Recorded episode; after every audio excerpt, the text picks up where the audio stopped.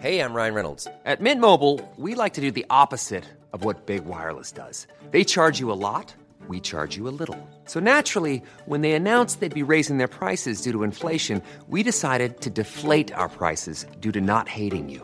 That's right. We're cutting the price of Mint Unlimited from $30 a month to just $15 a month. Give it a try at mintmobile.com slash switch. $45 upfront for three months plus taxes and fees. Promo rate for new customers for limited time. Unlimited more than 40 gigabytes per month. Slows. Full terms at mintmobile.com.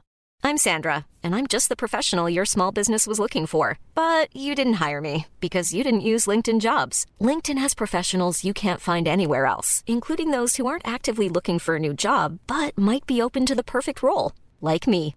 In a given month, over 70% of LinkedIn users don't visit other leading job sites. So if you're not looking on LinkedIn, you'll miss out on great candidates like Sandra. Start hiring professionals like a professional. Post your free job on linkedin.com/people today. Hi, I'm Daniel, founder of Pretty Litter. Did you know cats tend to hide symptoms of sickness and pain? I learned this the hard way after losing my cat, Gingy. So I created Pretty Litter, a health monitoring litter that helps detect early signs of illness by changing colors, saving you money and potentially your cat's life. Pretty Litter is veterinarian developed, and it's the easiest way to keep tabs on your fur baby's health right at home. Go to prettylitter.com and use code ACAST for 20% off your first order and a free cat toy. Terms and conditions apply. See site for details. Hello, my name is Gary Mansfield, and this is a bonus episode of the Ministry of Arts podcast. Now, as ever, let's begin by banging these bongos.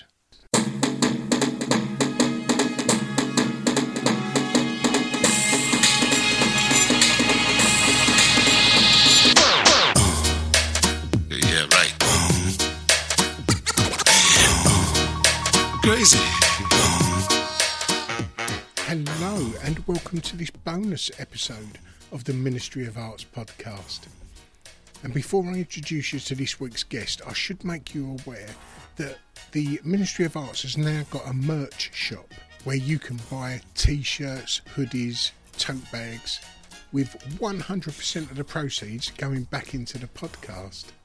And to find those said items, if you go over to the Ministry of Arts Instagram profile, you'll find a Linktree drop down box and that'll direct you straight to their merch shop.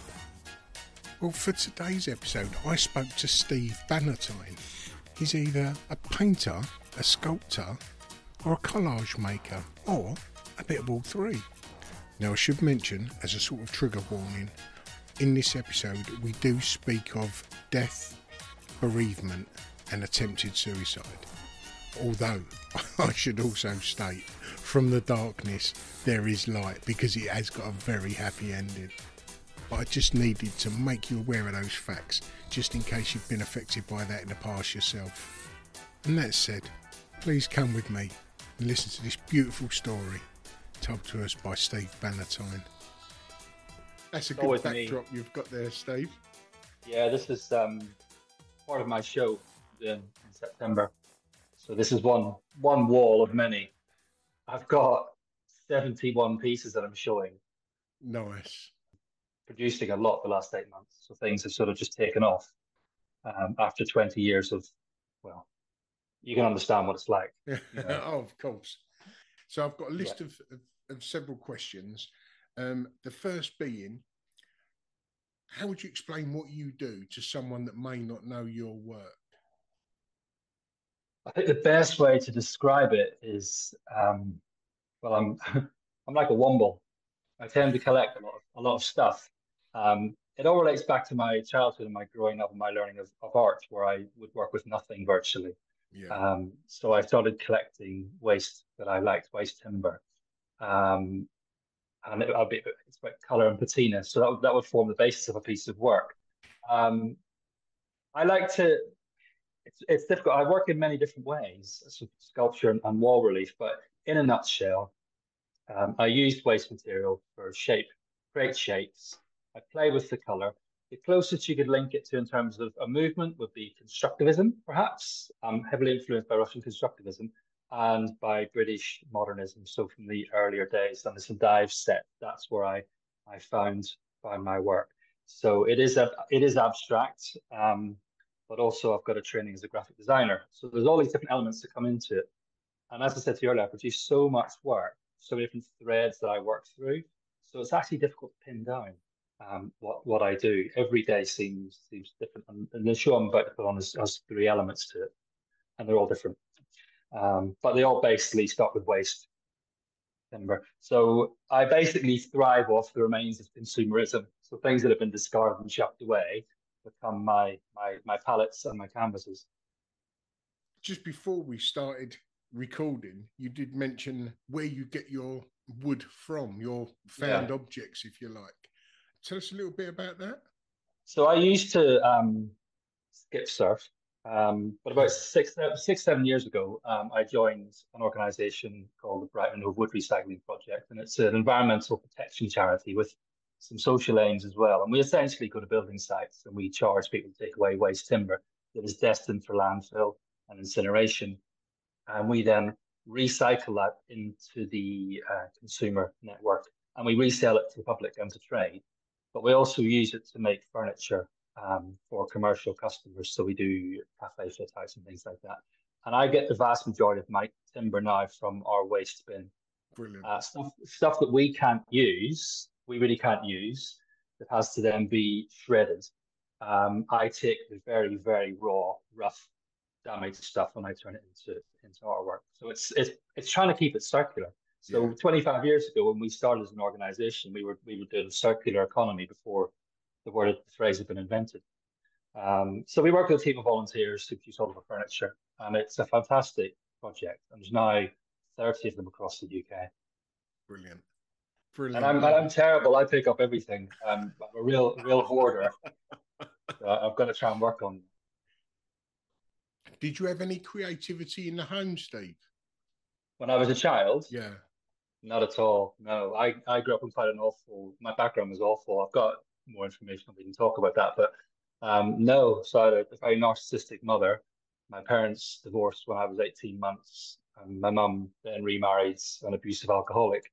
So there was no creativity. It was more wow. about it was more about survival mode. More of a struggle. I was going to say more of a struggle. Yeah. Yeah, you know, it wasn't nice. So I grew up in East Belfast, and right in the troubles, and there was a lot of violence, a lot of a lot of death, a lot of murders um, and you see on a daily basis. Um, so I grew up with that, and my creativity started. Well, my my introduction was was through doing my art GCSEs. I had a wonderful teacher, um, and I was the only student I think that took it seriously and really enjoyed it, and it lit something in me. But you know, I'd bring my work home, and I'd get no feedback. I'd no, I'd get no support from my family my parents. So it was very, very difficult. So, you know, you're you're kind of rudderless a little bit. If your if your parents aren't there supporting you, or not on your side, then it's very, very difficult. So yeah. it can wreck your creativity. So yeah, like a lot of kids in Belfast, I was sort of running around trying not to, you know, to get beaten up or you know, trying to work out what we're going to do. And you know, I left I left Belfast when I was 16 in the end um, to get away from my family, the stepfather of mine. And I also got in some trouble with the paramilitaries. And I also um, yeah, that wasn't hard to do at that point, though, was it? Oh, it was really easy. Oh, and I was so the, the, the, problem I had is that my mum felt that all of our issues, all the family issues were down to me and my brother, but it wasn't. We were actually the, the, the sum of all of their work and their parenting skills were, were not there. So I rebelled, um, like a lot of my friends. So we went out and we did lots of silly things. I was I was taking drugs at 12. I was drinking at 12. And I'm, I'm not talking, you know, the odd beer. I was every night. Um, and we were doing all sorts to get the money for it. It wasn't it wasn't good and you start messing around you with antisocial behavior. Um, there's nothing for kids to do when I was yeah. growing up. You know, um, it was it was you just wander the streets.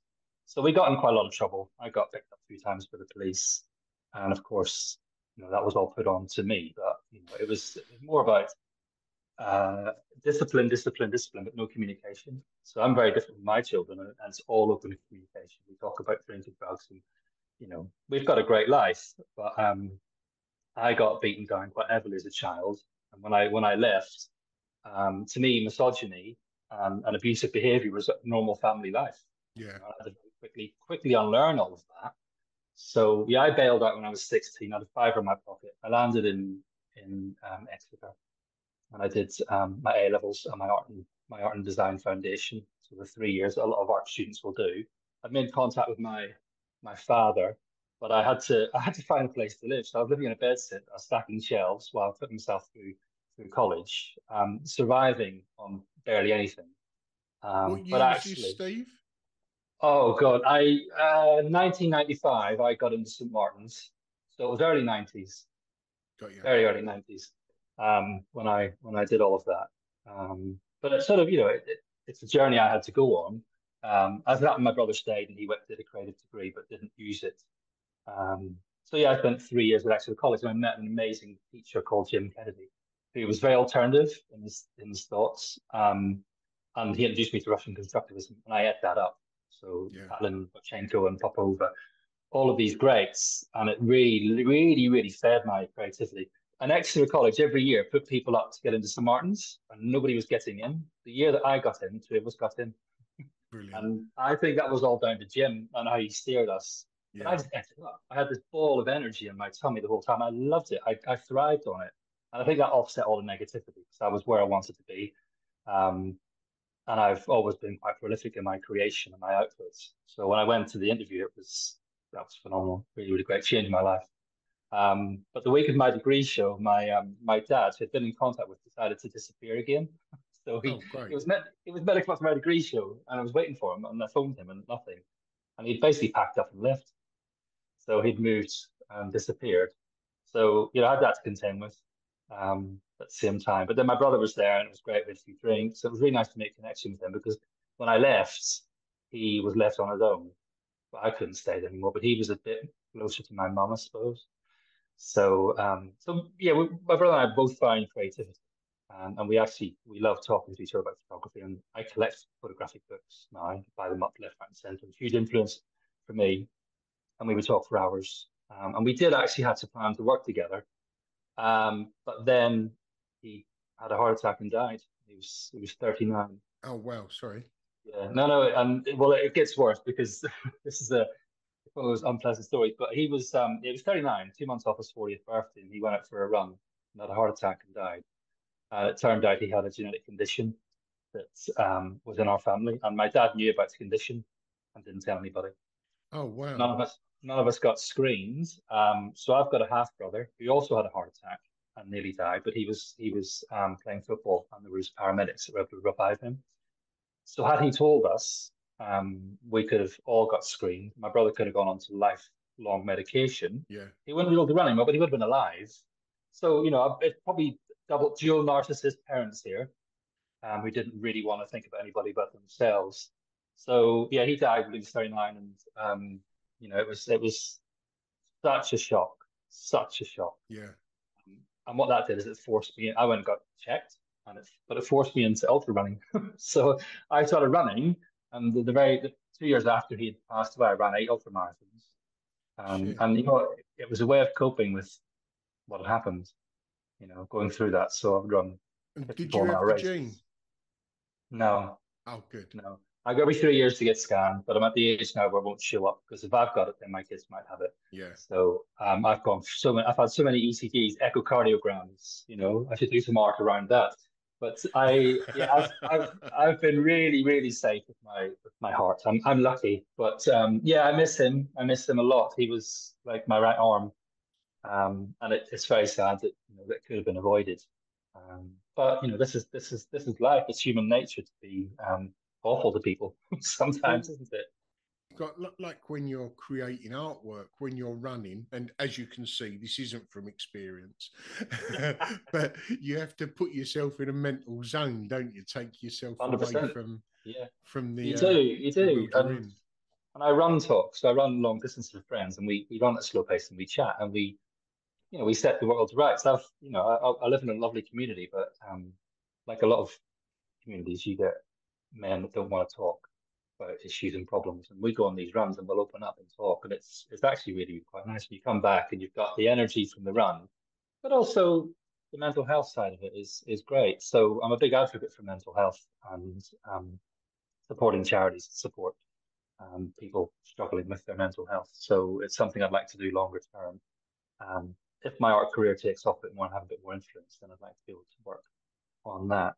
Because I've had my own battles, like many people with with mental health, success with their lives and their happiness, you know. Um, but I, you know, two years ago, I got to the point where I couldn't have been any happier yeah you know so I I met my partner Naomi about 19 years ago, and um, she was this giant of a woman. She was amazing.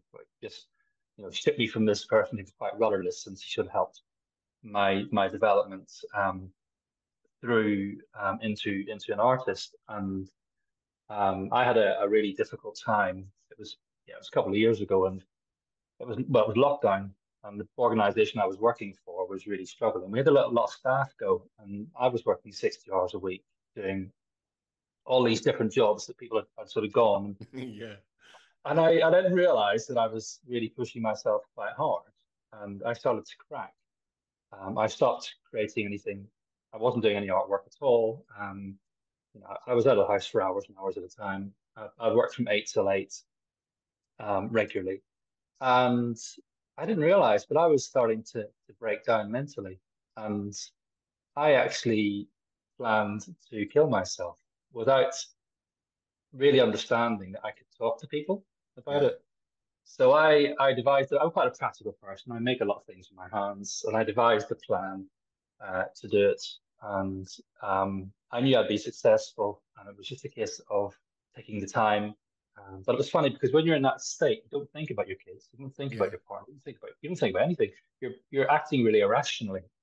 So anyway, I gathered all my paraphernalia together. Um, I locked the door, and I was getting ready. And I have my headphones in all the time when I'm at work. If I'm working on making something, it's a good distraction. And you know, I was feeling quite happy. I was feeling quite relaxed. This sort of weird feeling came over me, and I thought I felt relief. So I, I started the process, and this track came on in my ear, and it was a, a track called um, "Song of the Seven," and it's from Game of Thrones. And now this song, my son played two weeks previously on his piano, he's very, very talented. He can listen to songs and play it. And I cried when he played it. We both cried when he played it. I had to leave his room. And all of a sudden, the storm comes on, and I'm just crying my eyes out. And I'm looking at what I'm what, I'm about to do, and I go, you know what, I'm going to catch myself on. And I stepped back from everything, and I thought, this is this is wrong. This is I should not be doing this. Anyway, two weeks later, I was under the um, supervision of the Eastbourne um, mental health team to check in every day. Naomi found out what was going on, and it it really really upset her. Um, but she that week she cancelled all of her work for the summer, and she declared it the summer of Steve. And we spent eight weeks just focusing focusing on me and what I wanted to do. But seriously, I spent two weeks lying on the sofa, unable to move. I was on antidepressants, um, sleeping pills, and we were trying different types. I really, really struggled. Um, and we cried and we talked um, and it was great. And she sort of pulled me back from the brink. Went back to work two months later, and Naomi was like, "Right, we're going to change our lives now. If you want to be creative." She's right. She was writing a book at the time, so we both decided to go part time. We reduced all of our outgoings. We worked really hard at that, and we just got by. So I worked three days a week. She worked three, roughly. All I wanted to do was to create and find that that warm gut feeling of, of, of creativity that I can that I just thrive off. And then he said, why don't you do an open house? Why don't you do Artwave? And Artwave is it was 160 artists when I did it, 180 this year, and it goes along the coast through Lewes, etc. And you open your house and people come around and buy your artwork. So I put 15 pieces up. I sold 15 pieces. It was insane. I sold my entire show. And that really validated everything. It validated yeah. all the crap I'd been through because actually I had some success. And when people were hearing that I'd sold everything, they were like, that's that's crazy. That doesn't generally happen. Um, so I came through and I had this high, this unbelievable high, and I just kept creating, creating, creating. Um, Naomi was writing her book, and life was it was sweet. You know, I, I'd come through this risk of you know suicide, and I'd self harmed before, but this was the final one. But I came through. I had the counselling, came off the pills, and I was happy, and I was a better dad. I was so focused on my kids. They were seeing what I was producing. They were getting enthusiastic and they were learning. And it was just a fantastic time in my life. Um, now, if I can just pause it there again, Steve, yeah. there's, a, there's a little gap in the story somewhere. Yeah. That I'd just like to fill in before we come back okay. to, to that.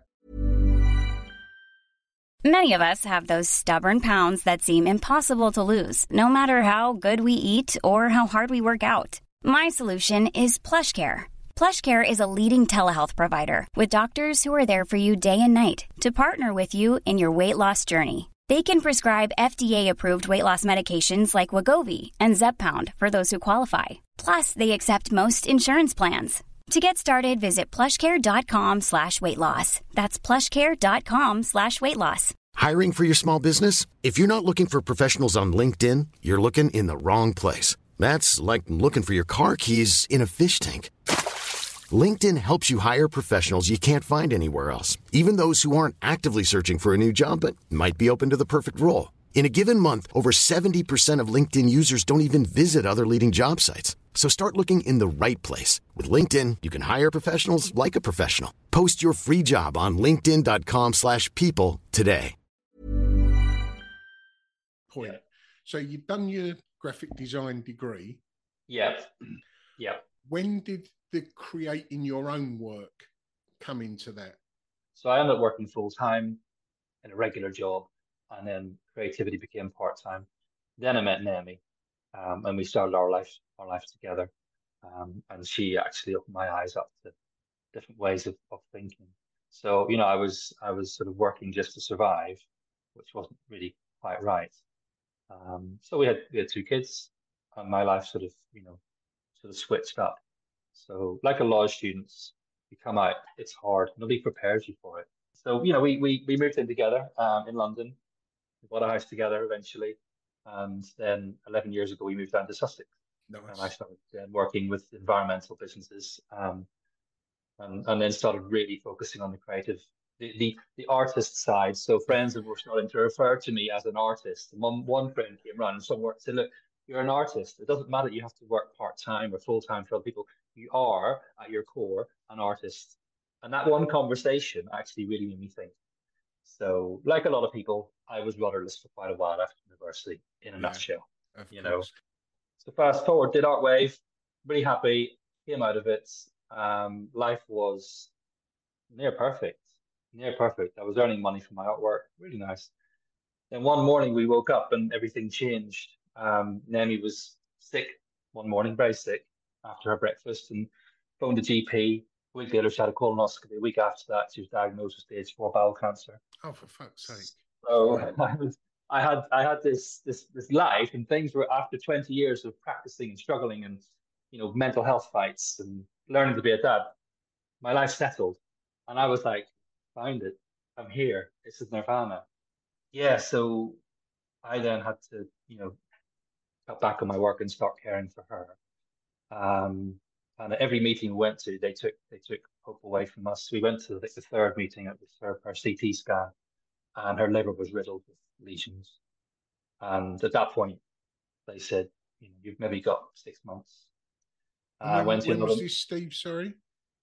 This was uh, this was just after Artwave. Everything started to happen. So we're we're about a, we're about a, you know we're we're into our first we're into about a year of of all of this happening. I'm not actually very good with dates. Um, and, But when was roughly from today? Um, so uh, the whole thing started about five months ago. Oh, oh, oh, wow.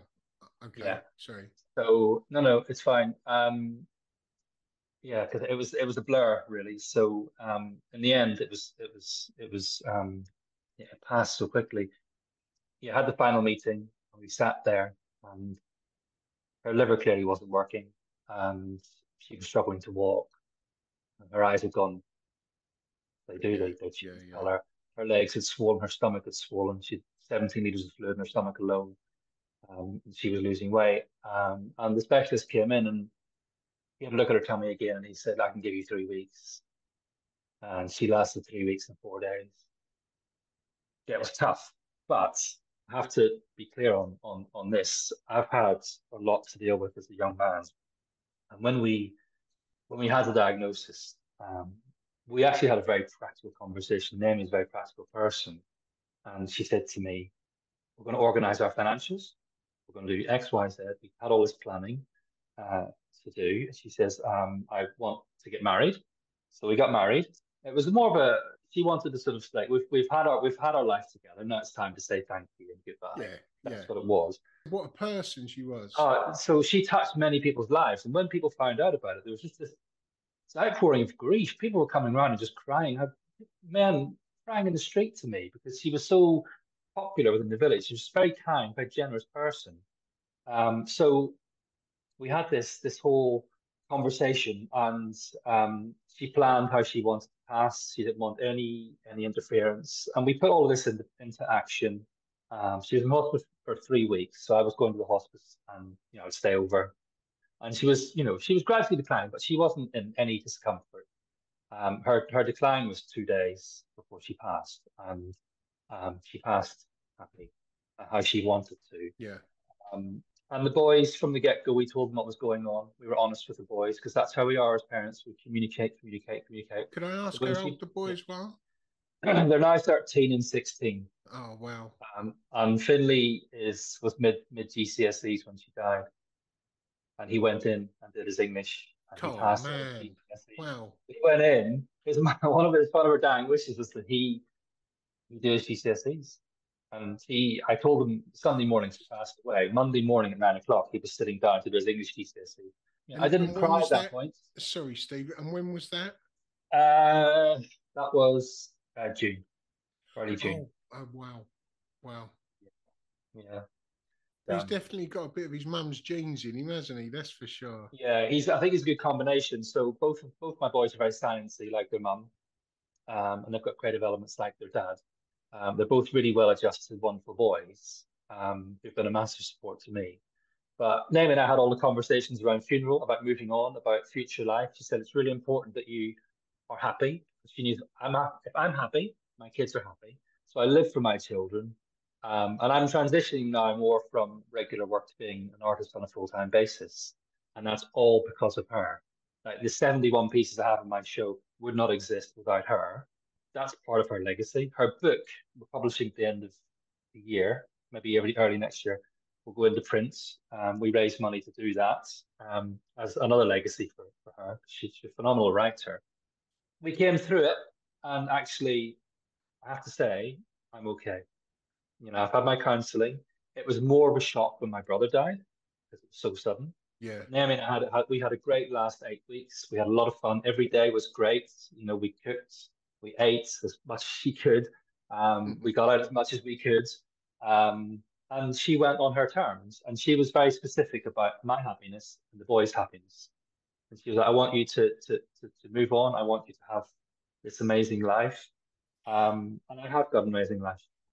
I'm actually in quite a good place. I've got my boys. I've got my you home. Deserve it, Steve. If you don't mind me saying. Well, I think you know we all have different lives to lead, and you know, you, you, it's like it's like playing poker. You get it. You get you get you get a you get a hand. You got to play that hand. You know, and I am not one for folding, so I'll go go all in. Good. So, but what what? There's no point in me just lying around, like say, on the sofa crying about it. Yeah, it's not going to make the situation done, any better, is it? Uh, no, and I've done I've done I've gotten through the worst of it, and every day is is not not easier. It's just different, but I know that she'd be immensely proud right now of me and the boys um, and I know that she's around in some way. She's an amazing person, full stop. There's no there's nobody else like her. I'm not just saying that because she has died. It's a common theme when you speak to people. I'm a lucky man.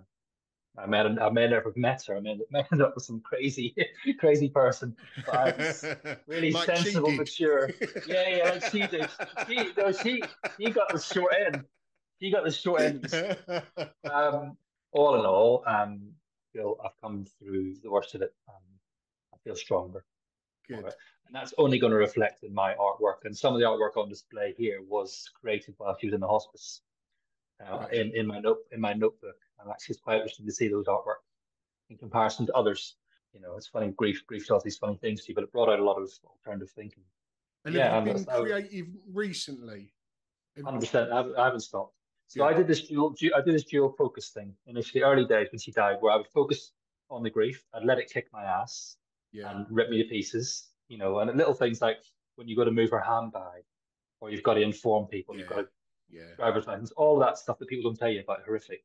I would spend half a day just dealing with that and grieving and crying. Then I would spend the rest of my time creating. Um, and actually it worked really well. So I'd have these sorrowful moments where I could reconcile and think about her, but then these amazing creative moments. And it literally, the artwork just came flying out of me So I could, I could work on five pieces at once. Um, they're all very similar in, in a set. Um, and it used to sometimes take two months to do a piece of work, but then I would produce in two days, I have five pieces done that already worked really well. Yeah, yeah. One thing Naomi encouraged me to do after Artwaves to build my own studio, which I've done. So I built my own studio from scratch in the garden. Um, Where did so, you get the wood from? so 80 percent of it. This, this, is a good case study. So eighty percent of the timber is reclaimed. Brilliant.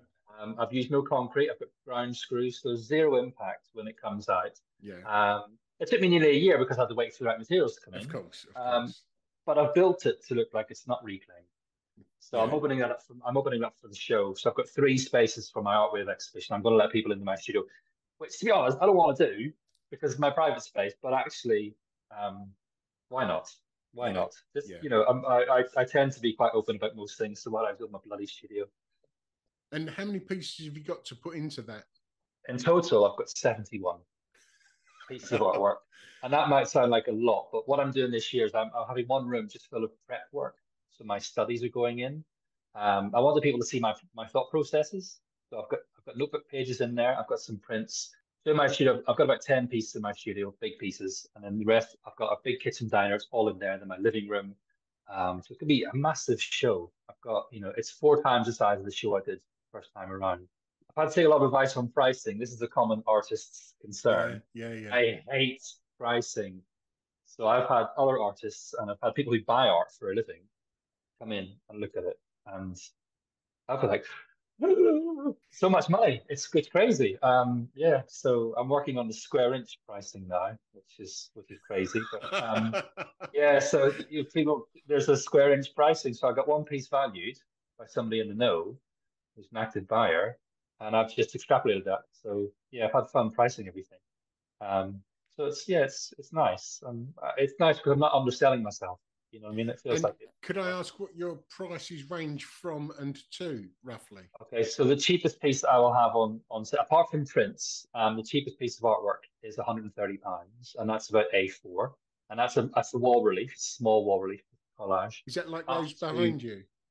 No, these ones here. So the little ones you can see, um, sunrise and sunset. They're landscapes. Those those two are. Um, I haven't priced them yet, but they're around about 250, 300.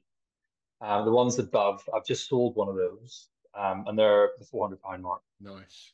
Um, so they they seem to work. So 130. Just biggest got, you've sorry. mentioned some. Sorry, you've mentioned sunrise and sunset that Yeah. are behind you.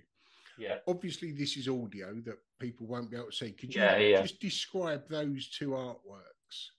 So the artworks you see on the back are all um, from my running trips. So I'm obviously taking lots of pictures. I've got a running Instagram account and I'm always posting landscapes. So what I do is I, I will take a picture, I will pull it into Procreate, and I will take shapes and lines from that picture. I then use um, old plywood, which I then cut with a jigsaw. Um, so these are um, two hills near where I, I live, and you've got the sunset and the colours from the sunset. Um, the arches are about the, the hills and the curves. Um, and they're really, really simple. There's only four elements in each one, um, but they just sort of resonated. So they've come from little line drawing in Procreate, where I've extrapolated and fiddled around with, Mm. it, with the shapes. So um, one is the sun coming up, and one is the sun coming down, and they're part of a set there. Brilliant. Um, and the coloring is all sort of guts, Yeah. honest. You know, it comes from my graphic design background. And the the color tone that you use, it does feel sort of like a from the industrial era. It's got a Yeah, there's got the constructivism in there. grey tones from the I love grey. I love the grey. So- tens. So I, I, I pretty much have lots of greys and, and deep blues, and then I like to use sort of acid yellows, oranges, um, crazy pinks, um, reds as well. Um, the other one there, that little one beside me, those two are two of my favourites. But I've got some Farrow and Ball paint in there because I had it, and the colours seem to work. Yeah. Um, you know, so I think the colour is one of the strongest things about my my work. Um, but it, it seems to come naturally. I don't know. It's just when you're laying out something for you know in 2D design, colors, when you do it for so long and you're working it, it seems to come naturally. Um, but don't get me wrong, you know, there could be there could be two weeks worth of work in both of those, you know, um, on a part-time basis. It's not quick. You can't see the detail, so I've etched into quite into them with mark making tools. So there's there's grass, um, straw, um, and I've tried to create texture in, in the timber. To me, they, they look cracking up on the wall, even in even in a in group like that. Did you purposely put those up in that order? Yeah, they're in a group. They're a set.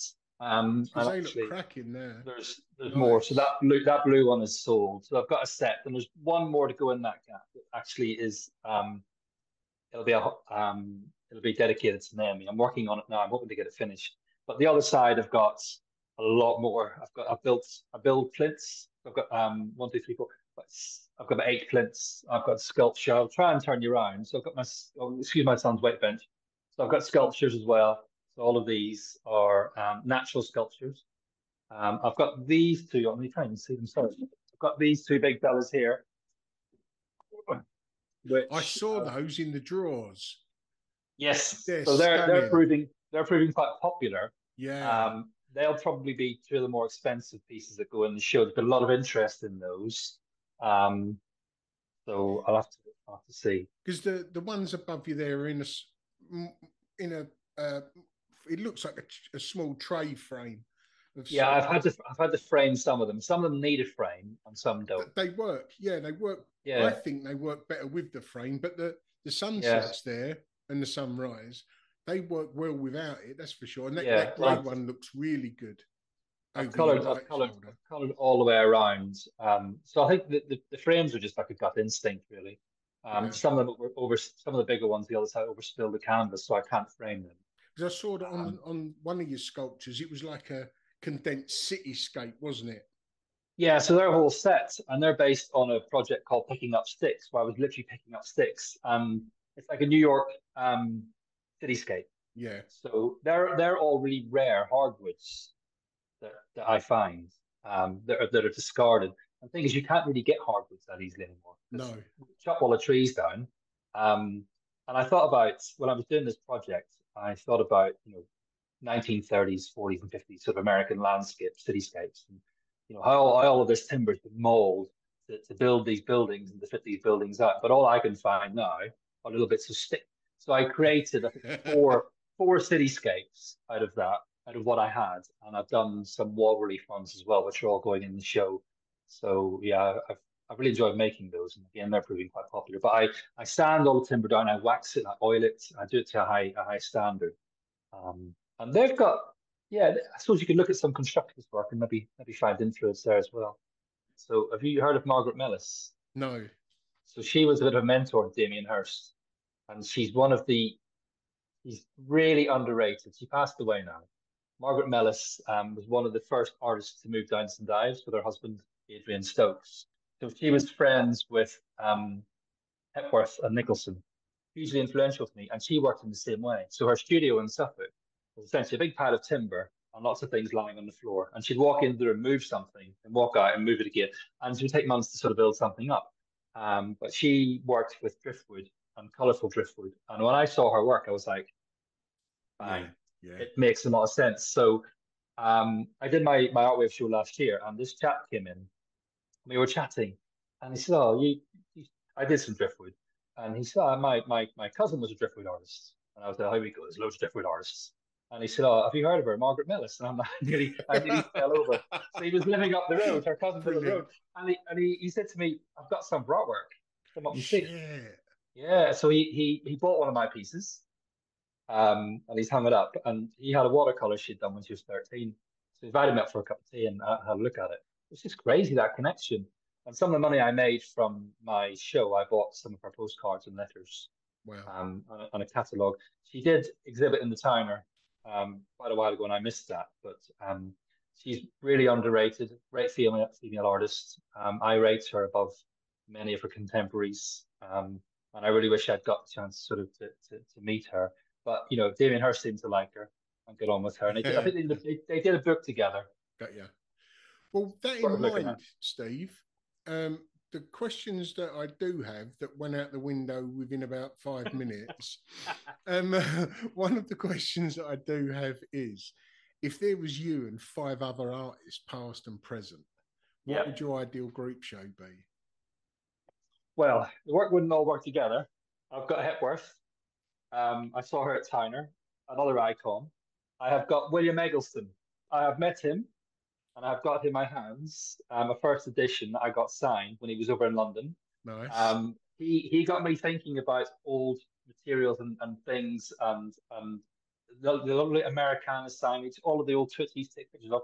Really enthusiastically got me going. So Barbara, obviously Margaret Mellis, without a doubt, um, and um, Robert Rauschenberg. I buy a oh, lot of books. nice. Yeah. So I love, and if you look at his work, you can see there's elements of mine of sort of come from him. So that's four. Haven't we got four? Yeah. Um, and then the last one, it's going to be Ben Nicholson.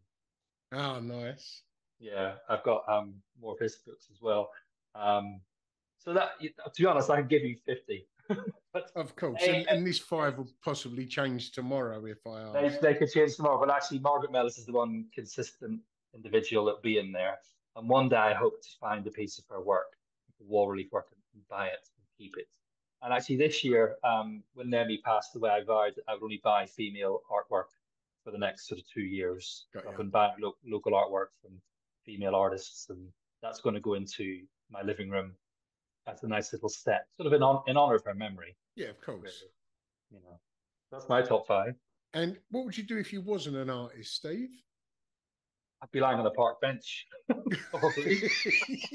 yeah. At this rate, um. I'd be doing something really boring. I'd be a drone, I think. Um, no, I, I've got to be fair with myself. Okay, so um, I've got a lot of interests. I love building furniture. I do build furniture. I do. I do the odd commission. I build sideboards for people of nice. Reclaim.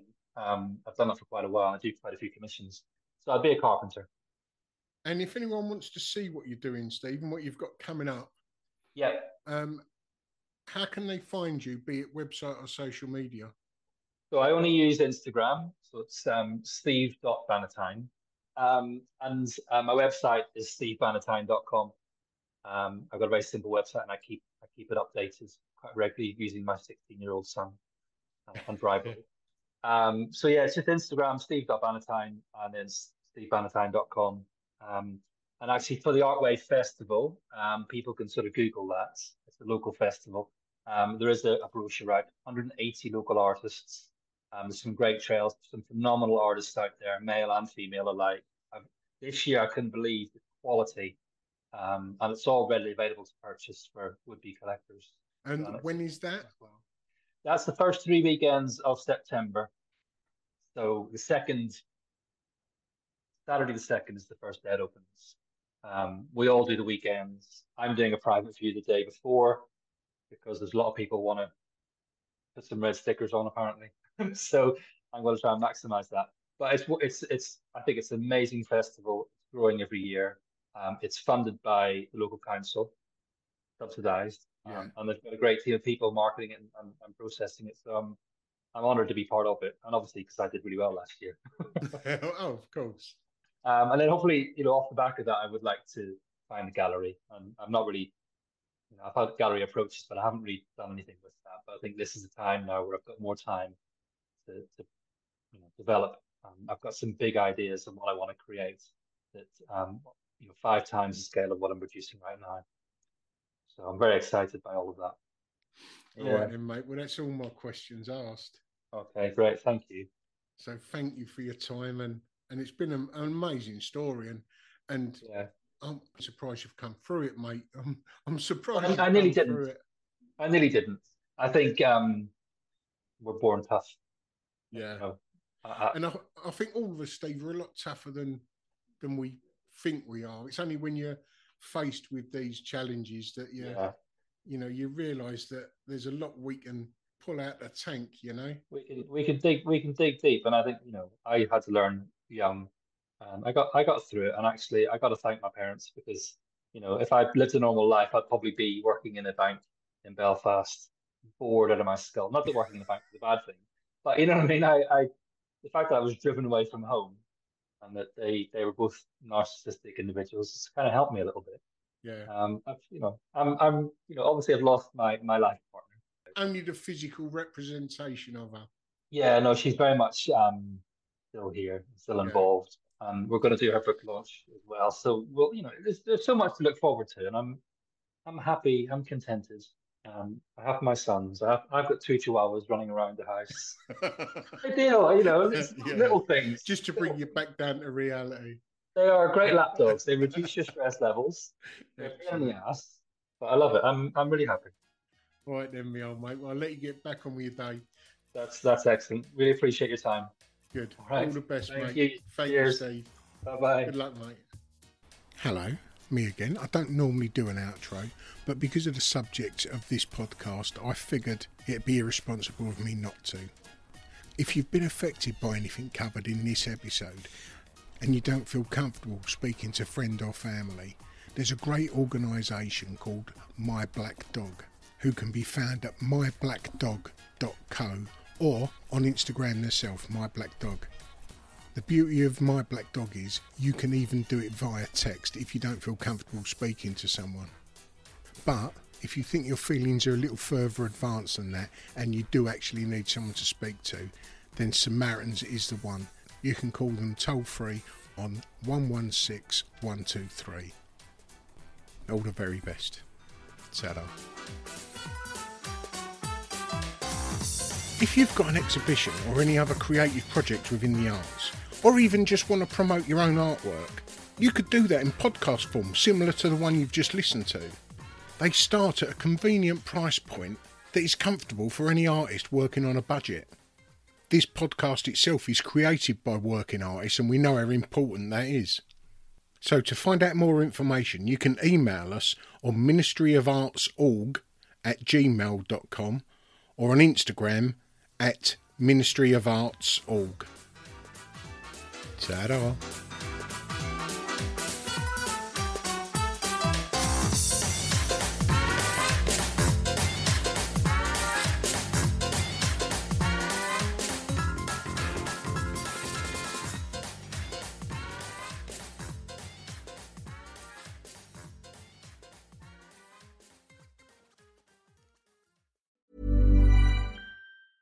Even when we're on a budget, we still deserve nice things.